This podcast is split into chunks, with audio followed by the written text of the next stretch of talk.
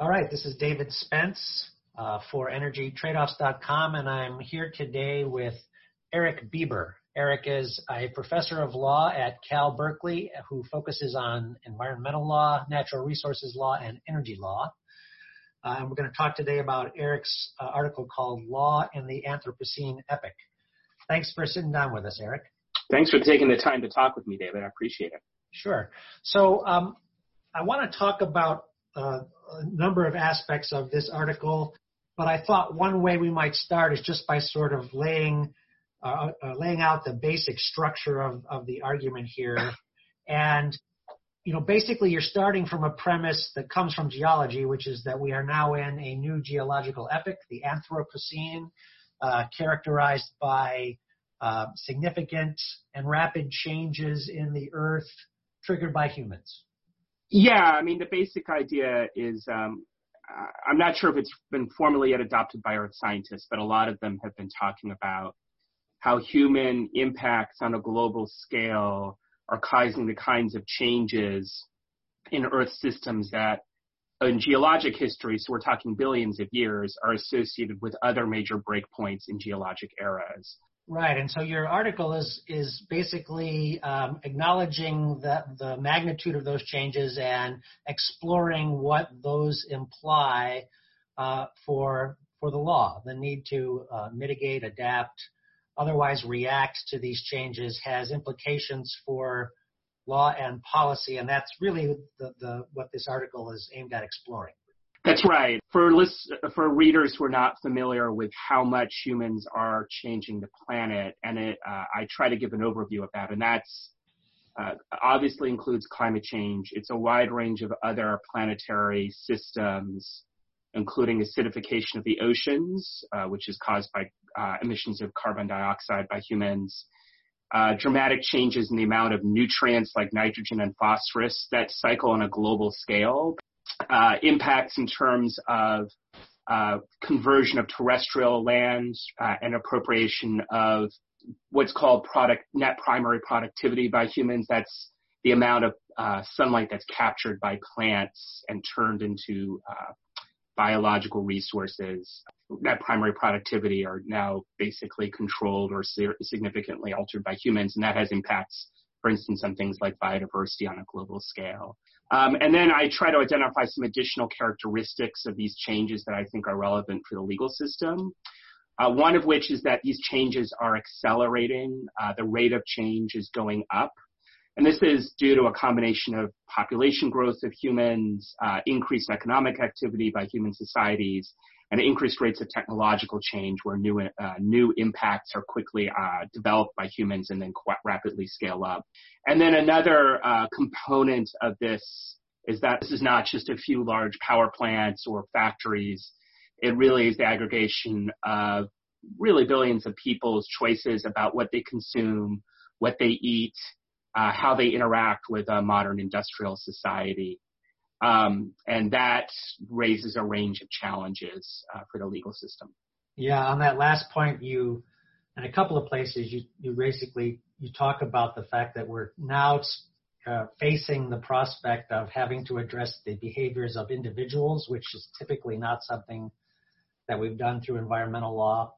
You quote Mike Vandenbergh as saying, "We are the polluters." Um, yeah, this is not going to go away. There's going to be billions of people on the planet.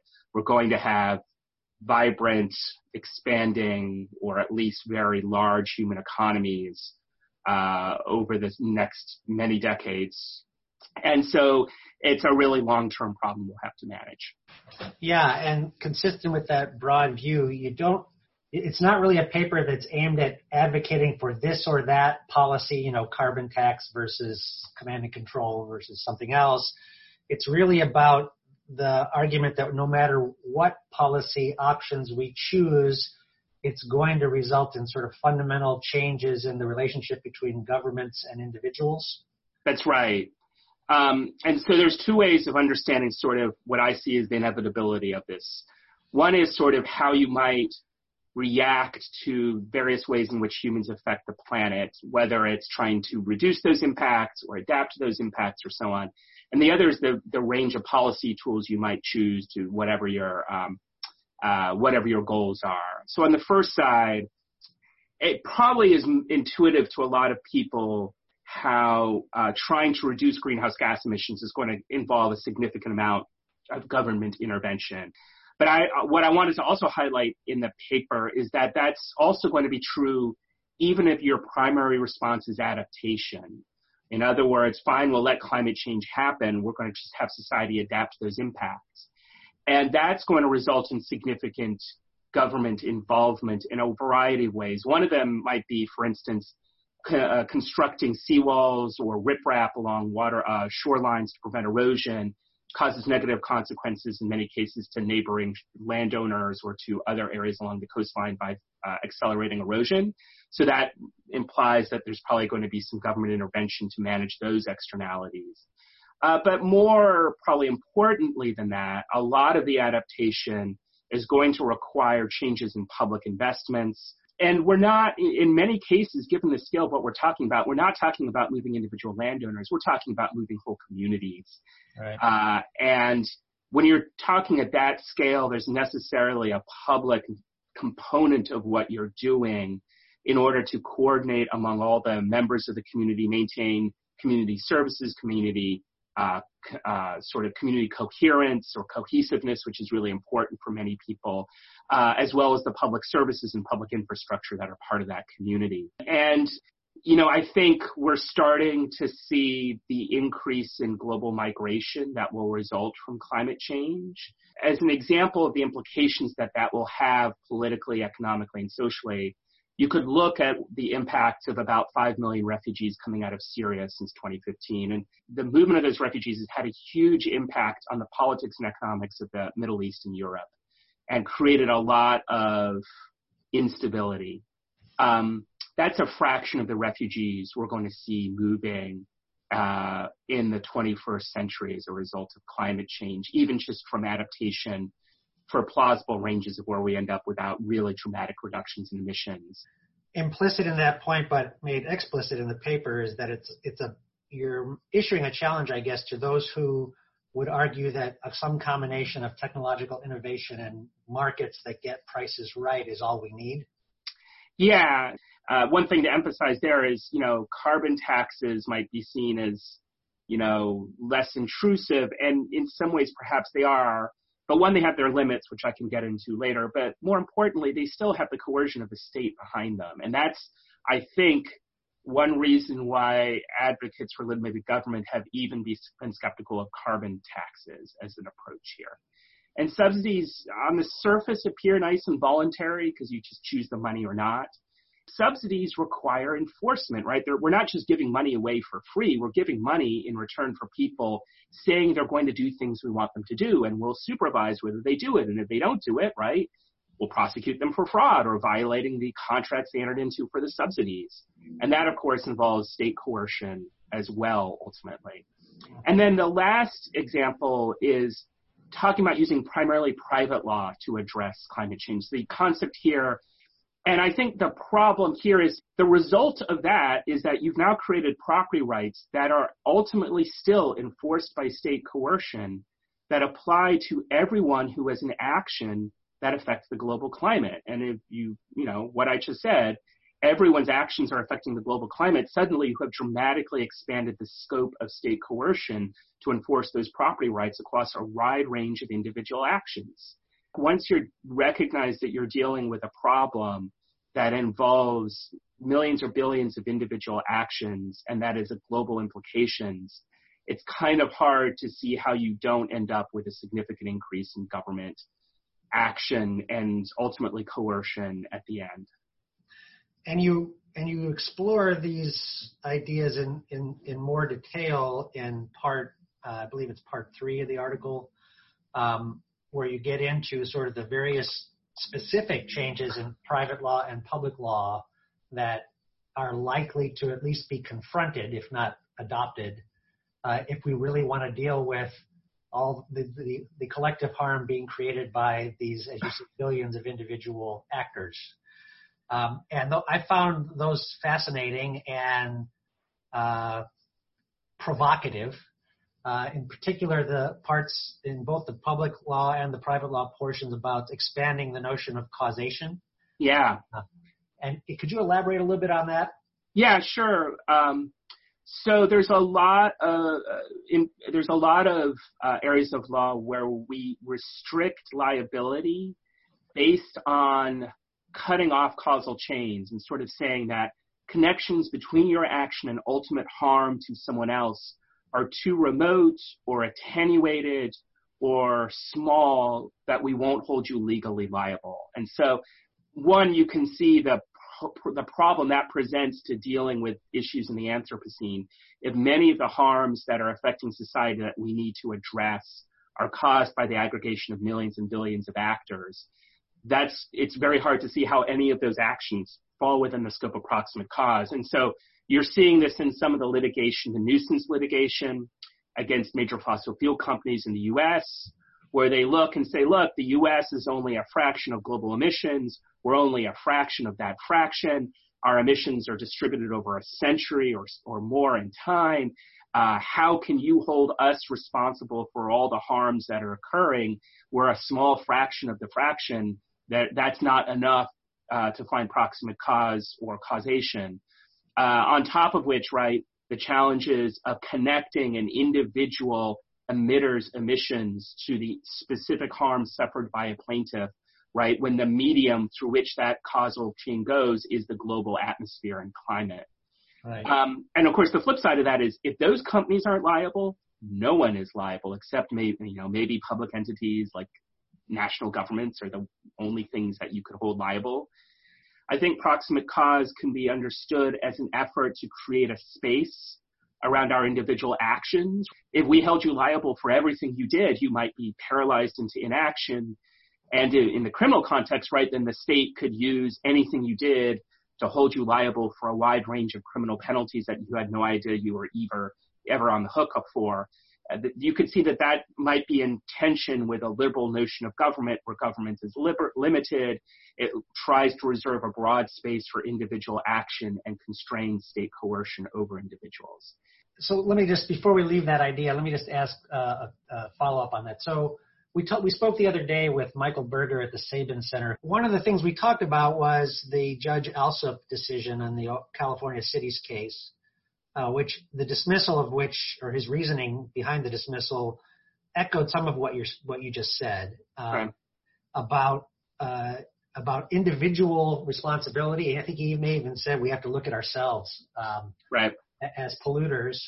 But he also made another point, which is relevant to the last point you made about sort of suppressing individual initiative, which is that there's there were also enormous benefits associated with these activities, um, social benefits which we which we don't want to leave out of the equation here. How, how do you factor that into your thinking? Uh, well, that's you know, our, that's arguably something. Well, that's arguably something we've always done in tort law, right? Like that's the balancing of costs and benefits for negligence liability, or for that matter, nuisance liability.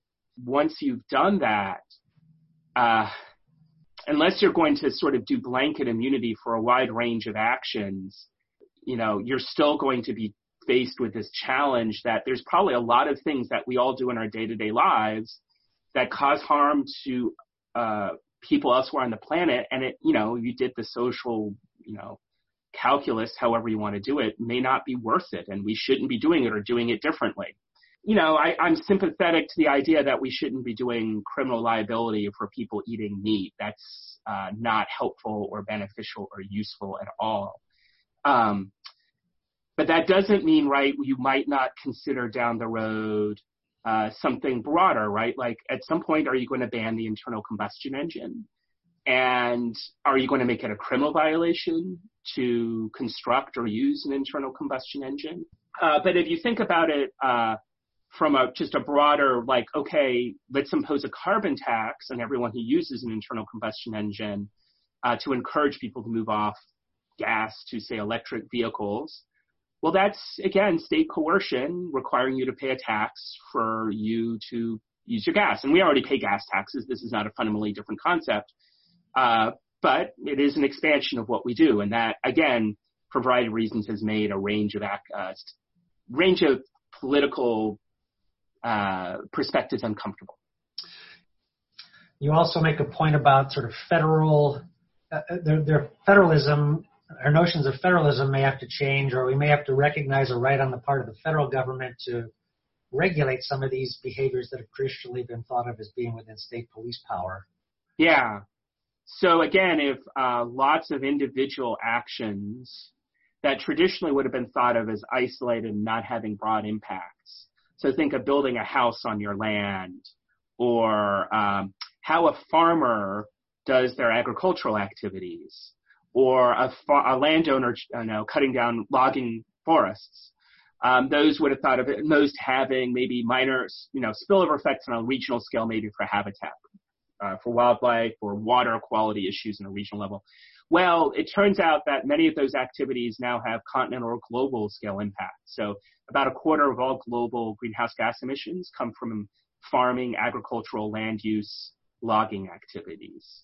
Um, uh, and, you know, even at a continental scale, uh, there's a large amount of nutrient pollution that comes down through the Mississippi River Basin and Missouri River Basins and Ohio River Basins in the center of the U.S. in North America and that's produced a giant dead zone in the Gulf of Mexico where the mouth of the Mississippi is. That's the result of the aggregation of thousands, tens of thousands of decisions by farmers in that watershed about how they use their land. And so that means that what, you know, a land use decision that the Supreme Court has, you know, explicitly said, we think, or at least plurality opinions have explicitly said, we think land use is a local decision or a state level decision, not a federal, let alone global level decision. Uh, it turns out those land use decisions do have global impacts. Well, that raises real questions about line drawing in a federalist federal system. And it can cut both ways, right? Because the flip side is that, you know, if local governments can make arguments about how land use shapes climate change, that might give them arguments against preemption of state action in the climate change context because climate change is shaping their land use decisions. Uh, so it's, it's, creates a much messier division between federal, state, local, and global. And that has implications for the Supreme Court's um, jurisprudence under the Commerce Clause and other federalism doctrines, but also the treaty clause. Like, how broad does federal government treaty power work? I mean, I, see, you know, if the federal government entered into a climate change treaty and one quarter of those emissions are from activities like land use and forestry and agriculture, it seems entirely in the scope of that treaty for the federal government to start impose regulations on land use to reduce emissions and agricultural activities. Well, that would be in some tension with existing Supreme Court case law. To some extent, we've sort of made political choices to exempt these these actors um, under under environmental laws. So, Clean Water Act has a bunch of exemptions for agricultural activities. Uh, household hazardous waste under RCRA are yep. exempted. Um, you know, and even just the, as a matter of prosecutorial discretion, the, the sort of prototypical example of a uh, that was cited by a dissenter, I think, in a Clean Water Act case about a child throwing a gum wrapper into the Hudson River. Yep. Um, these are all choices that are made to to to avoid prosecuting or enforcing against individuals uh, we make a political choice not to enforce against these entities. I suppose you're implying or suggesting or maybe stating explicitly that um, that may have to change. It's going to be a lot harder to manage the problems we need to manage uh, because more and more of those kinds of those kinds of aggregative aggregations of individual actions will be increasingly a large share of the problems we're trying to manage right? So in the, even in the Clean Water Act context, non-point source pollution, pollution that comes from runoff, not from, say, a pipe entering into a river. So that's the pollution that comes from a lot of farms. It comes from driveways. It comes from lawns. It comes from street runoff if you don't have a stormwater system. All of those runoff, they're not regulated in the Clean Water Act, but for a lot of waterways, that's the primary remaining source of pollution that's keeping those waterways from becoming clean and you can only crack down on the point sources so much realistically. And so that raised the question of how you manage them. And I, uh, uh, so that's sort of, in one way, sort of the challenge on uh, the paper raises at the end is uh, there are good political, economic, um, even moral reasons we're skeptical of trying to regulate too much this wide range of individual activity. Um, and I connect it in part to this, you know, understanding of a liberal state that has limited government coercion and leaves a space for the individual. But that's going to be increasingly hard to maintain as we see the Anthropocene unfold. And I think a real challenge that lawyers and the legal system are going to have to rise to is to try and to come up with creative solutions to thread that needle. Um, and there are, you know, there are some ways you could get there. A carbon tax uh, is relatively non-intrusive. Uh, it can be imposed, say, at the point of extraction for a fossil fuel. So you're regulating a limited number of actors. You, you know, the nature of the coercion is not very different from any other tax system we have. That gets you a lot. It only gets you so much. Uh, if nothing else, because uh, a quarter of the emissions are not resulting from fossil fuel combustion globally.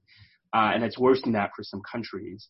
But even beyond that, there is good economic evidence that carbon taxes don't change individual consumer decisions in a wide range of scenarios, and we still need to reduce those emissions. So we're going to have to look at other tools. And one, I think, a meta lesson from this the longer you wait to deal with climate change, the more dramatic the cuts you have to make in emissions, or the more adaptation you'll have to take, or the more dramatic impacts socioeconomically and politically in terms of upheaval you'll see. And all of those are only going to make the eventual public intervention that much more rapid, intrusive, problematic. And so I, my, my pitch to people who really do care about limited government is you should be acting on climate change now rather than later.